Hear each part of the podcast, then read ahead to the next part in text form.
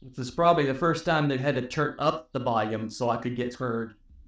When I was in Iowa, and uh, my office was in one building, and Sue would come in at one end of the building, and then when she reached my office, she would say, "Tommy, in Iowa, we speak softly here, so lower your voice, please." But I guess y'all can hear me now. Then you? Okay, we're good. Yeah. Good.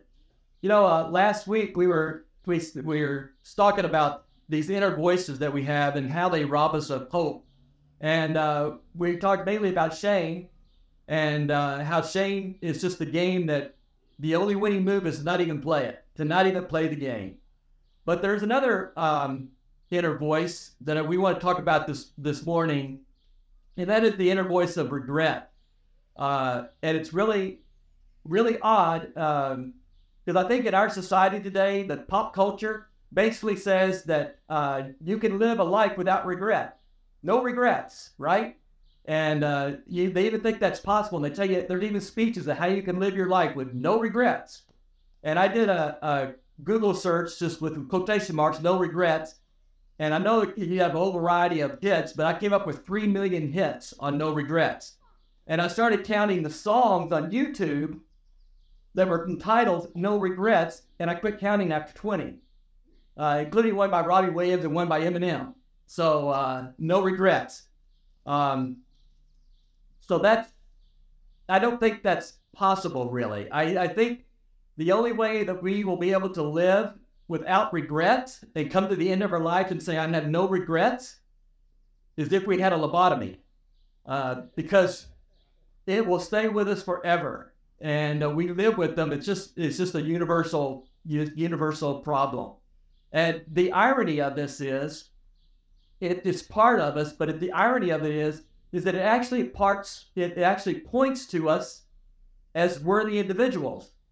And yeah, it feels terrible, but really only noble beings can feel regret. Does that make sense? I mean, it's that even our feelings of inferiority point to our worth because only noble people can feel regret. And any any creature of God who's a little lower than the angels, according to what the Bible says, that when they don't measure up to that or they're not below what we are intended to be, we can expect feelings of discomfort, conflict, remorse, and regret. It is just part of it. And that's just that's just life. I, it's, it's impossible to live to me without regret. In fact, people who are able to live without regret or without remorse, what do we call those people? We call them psychopaths. That they don't, they can do anything they want and not feel guilty about it, not feel guilty at all, or not feel any pain, any conflict, or anything like that. But there's still psychologists who tell us that the bad feelings that we feel about ourselves are unhealthy.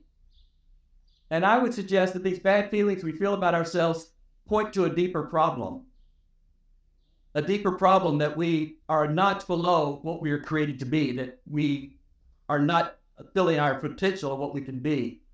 And I may feel like a flawed person. And the chances are I feel like a flawed person because I'm a flawed person. And so it'd be natural to feel that way. And it's this deeper problem. And so this this remorse, yes, is a painful signal that yes, we are failed people, but we don't measure up. And actually admitting that, that is our first step toward healing, that we get to get healed. Uh, Thomas Merton, famous Franciscan monk, uh, back in the 50s, he died in the 50s.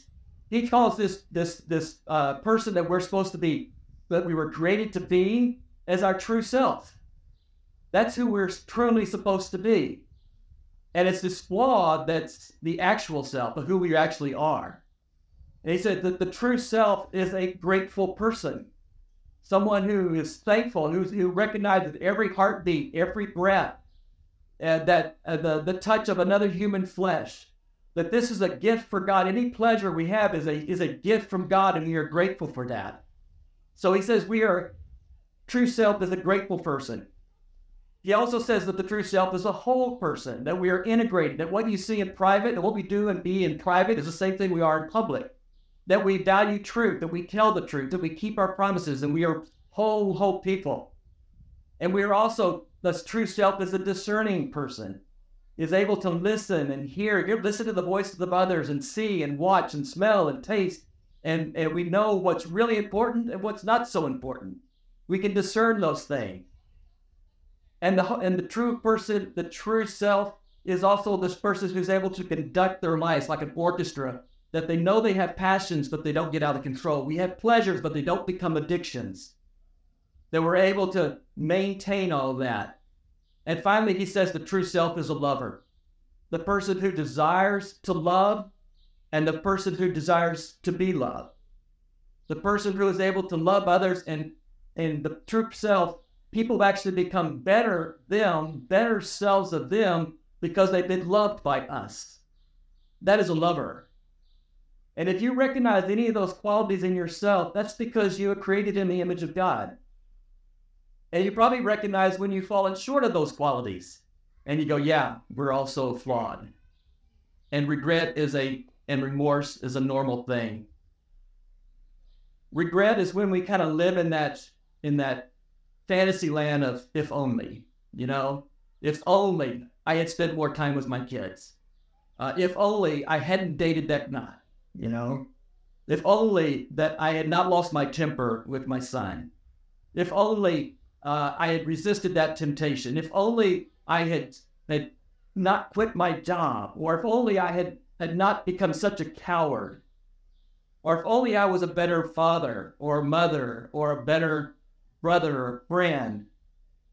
And mothers, they're, they're in a no-win situation because they regret, oh, if I if I'd taken that, if I'd worked, you know, in the family, I could have contributed to the family finances. And then if they do get go back to work, they say, "Oh, if only I had stayed home with my kids." So, moms, you're in a no-win situation. You will have regret. But that's the regret we live with. And it's a it's like saying it's a common biblical theme that runs all the way through the Bible. I mean, it starts off with Genesis and Adam and Eve regretting their decision. Samson regrets his decision of, of revealing the source of his power. And David, to me, David probably spent the last third of his life in deep regret. Regret that he ever went on top of that roof and saw Bathsheba. Regret that he didn't deal with the assault on his own daughter. The regret that he didn't deal with Absalom when he needed to or Amnon when he should have. But what I want to look at this morning is probably one of the best examples of how to deal with regret, how to deal with remorse, and that's Peter. And uh, Ruth Malitz last week read that passage, and it's the passage in, in John chapter 21 where after the resurrection, the disciples are out fishing, and Jesus has this conversation with Peter. And so, just to give us a background of what's going on, I'm not, I'm not going to read the story, but I am going to just kind of kind of re retell the story a little bit. Most of you know the story. Peter goes into the priest uh, courtyard when he's when after Jesus was arrested, and he denies Jesus three times. He disowns him three times. They're accused of knowing him. You know, he says, "I, I disown him," and then Jesus is resurrected. They see him, but they see him off and on and they're down by the lake, and Peter says, I'm going fishing. He literally says, I'm going fishing. And six other disciples join him. And I'm really wondering that there's more to it than I just need to keep my mind off things. I wonder if Peter is actually going back to his original career. That he's going back to his original job because he's thinking he's washed up. That Jesus can't use me anymore. He's, he, I, I can't even be called his disciple, much less his fellow servant. And so he goes back to fishing. And then, then Jesus shows up on the shore and he calls out to them, you know, hey, have you caught anything? And they say, no. And he says, throw your net on the other side. And of course, they get this massive catch. And it dawns on Peter that it's Jesus the Lord. And so he puts on his cloak and he jumps in the river, uh, jumps in the sea, and he swims to the shore to go to Jesus.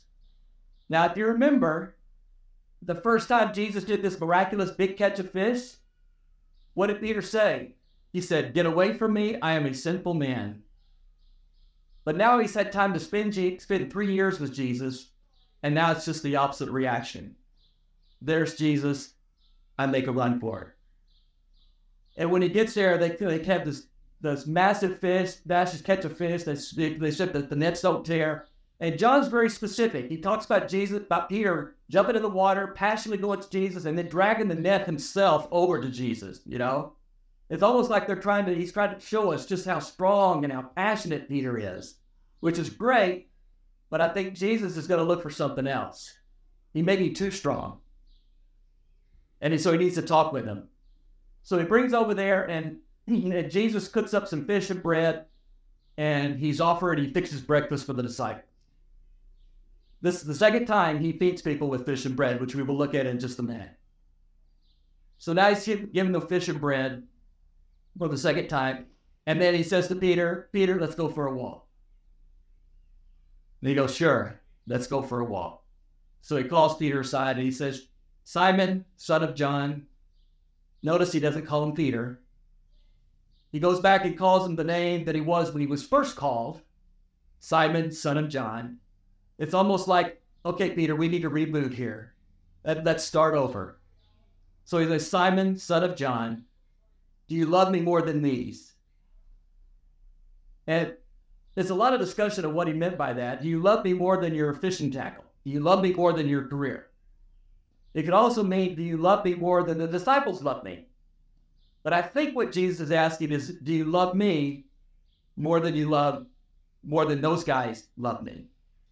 Why do I think that?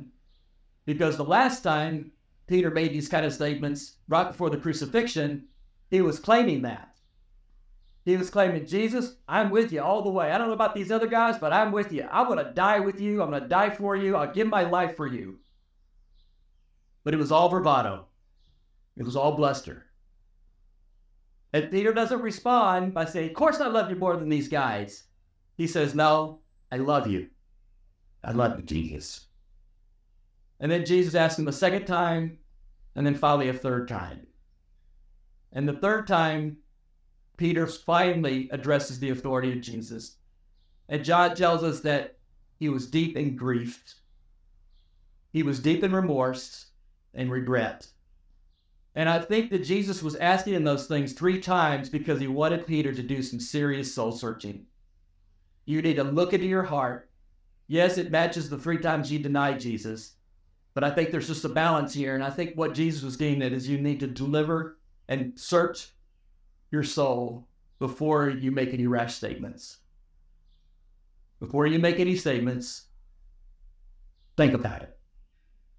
And Peter says, Jesus, you know, you know me. You know me better than anybody else. You know me better than I know myself. And in spite of my failure, in spite of my debacle, in spite of my, my disowning you, I love you. And Jesus says, good enough. That's what I'm looking for.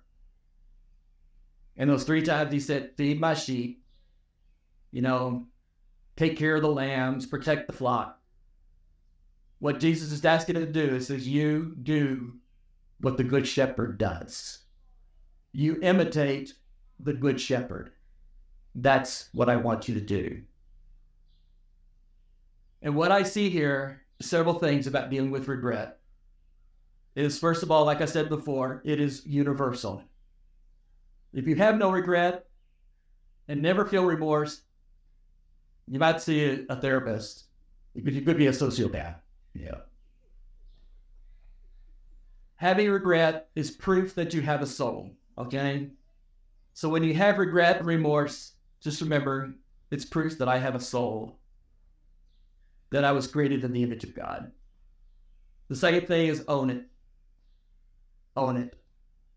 It's funny how not everything is, is repeated in all four gospels, but Jesus, I mean, uh, Peter's statement of, yeah, I'm going to die for you. I'm going to go everything for you. That's in every single one of the gospels. Must be important. And Peter finally has to say, I own it. Jesus never mentions the elephant in the room, does he? He never says, Yeah, remember when you said that? You know, he, he never mentions that. But Peter finally gets it. In spite of my failure, in spite of my remorse, in spite of my regret, I love you. I love you. And then we need to grow from it. We need to search our souls. We need to search for wisdom and we grow from it. And I think that's what Peter was doing, was searching his soul. And it came down to one issue, and that is loving the Savior. One thing, loving Jesus. Paul says, without it, it's all in vain. Whatever you're doing is just ridiculous. It's just a waste of time if you don't love Jesus. It's all down on that. One thing. And then he says, with the healed relationship, now get on with it. Get on with it. You're imitating me now. Copy the Good Shepherd. And you got to remember that probably when John wrote this, Peter was already dead, most likely. And so Peter was probably known throughout the, this primitive church already as this man who imitated Jesus. He writes about it in his own letters. He was a man who did what the Good Shepherd did. There was no rule here, no authoritarianism, no hierarchy. He just cared for the sheep. He just fed the lambs. He just protected the flock. And that was Peter's reputation. He just got on with it. So that's what we do with remorse. We, we recognize that it's universal. We all have it. Every one of us has it. You own it. You grow from it and then you get on with it. You get on with it, obeying and copying the Savior. That's it. This story has bad news. And the bad news is that Peter disowned Jesus three times. The good news is Jesus never disowned Peter. And the bad news is we may disown Jesus by words, actions, who we are, sometimes because we are flawed. But know that Jesus never disowns us. He is faithful. So when we are dealing with regret and we are we are burdened with remorse and we want to restore that relationship with Jesus, know that there's no room for commending yourself. Okay? There's no room for saying, yeah, I'll, I'll go. I'll go to the I'll go to the cross with you, Jesus. There's no room for commending yourself, bragging about yourself, no room for blustering, that kind of thing. But at the same time, there's no room for condemnation either. There's no room to be self condemning. And if you remember the story, when Jesus was talking about Peter's death, what did Peter say? He goes, What about this guy, John? And what did, what did Jesus say? Don't worry about them. When you're dealing with restoration, remorse, and and and and reconciliation with the, with the Savior, there's no room for comparison either. There's no room for commending yourself. There's no room for condemning yourself. Recognize the flaw, recognize the regret, but don't obsess over it. And there's no room for comparison. Because the minute we commend ourselves, the minute we condemn ourselves, the minute we compare ourselves, is the minute we take our, light, our eyes off Jesus.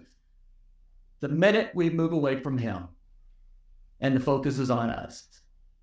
And He's just saying, Love me. That's it. We're going to um, celebrate communion this morning together by giving it a nice and and, and um, encouraging to do that together. Remember, I said there were two meals in in uh, that two times that Jesus fed people bread and fish. Those are the only two meals in the book of John. He mentions sort of the Passover, but John's focus is on the washing of the feet. But for John, he mentions this meal twice. Here with the disciples, and then once in John chapter 6 when he fed the multitude with fishes and loaves. And that led right into the discourse where he said, I am the bread of life. You've taken me. And what he's saying is, you take me in. You must take in the crucified and exalted Savior because I am the bread of life. And of course, a lot of people couldn't handle that. No, God meets us in the temple. He doesn't meet us in you. And Jesus said, I am the temple.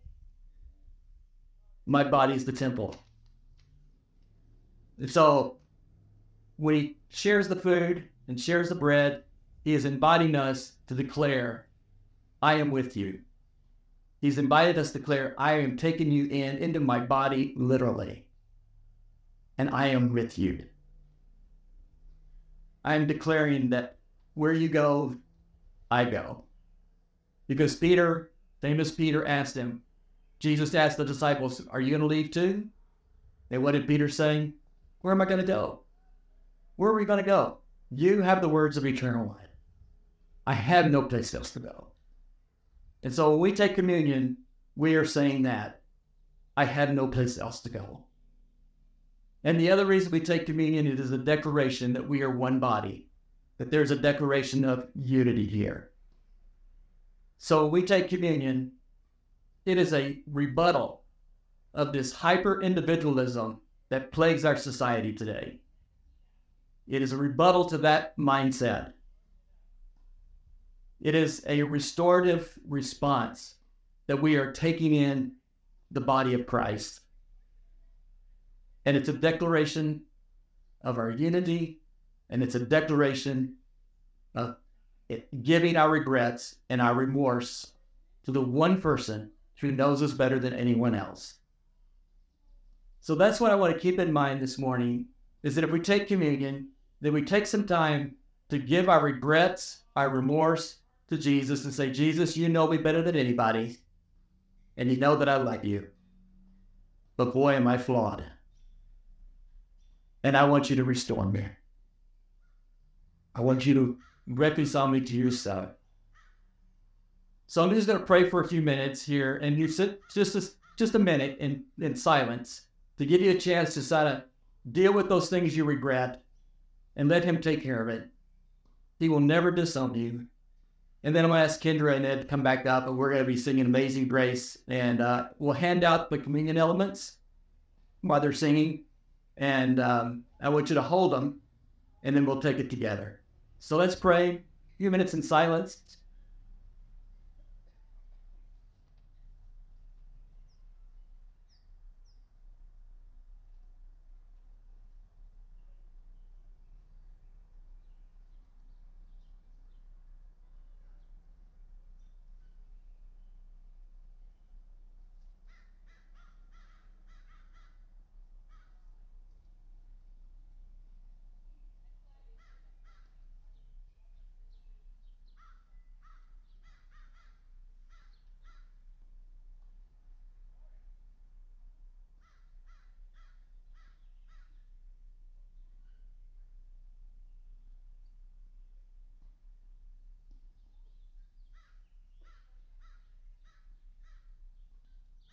Father, you know we carry so much with us.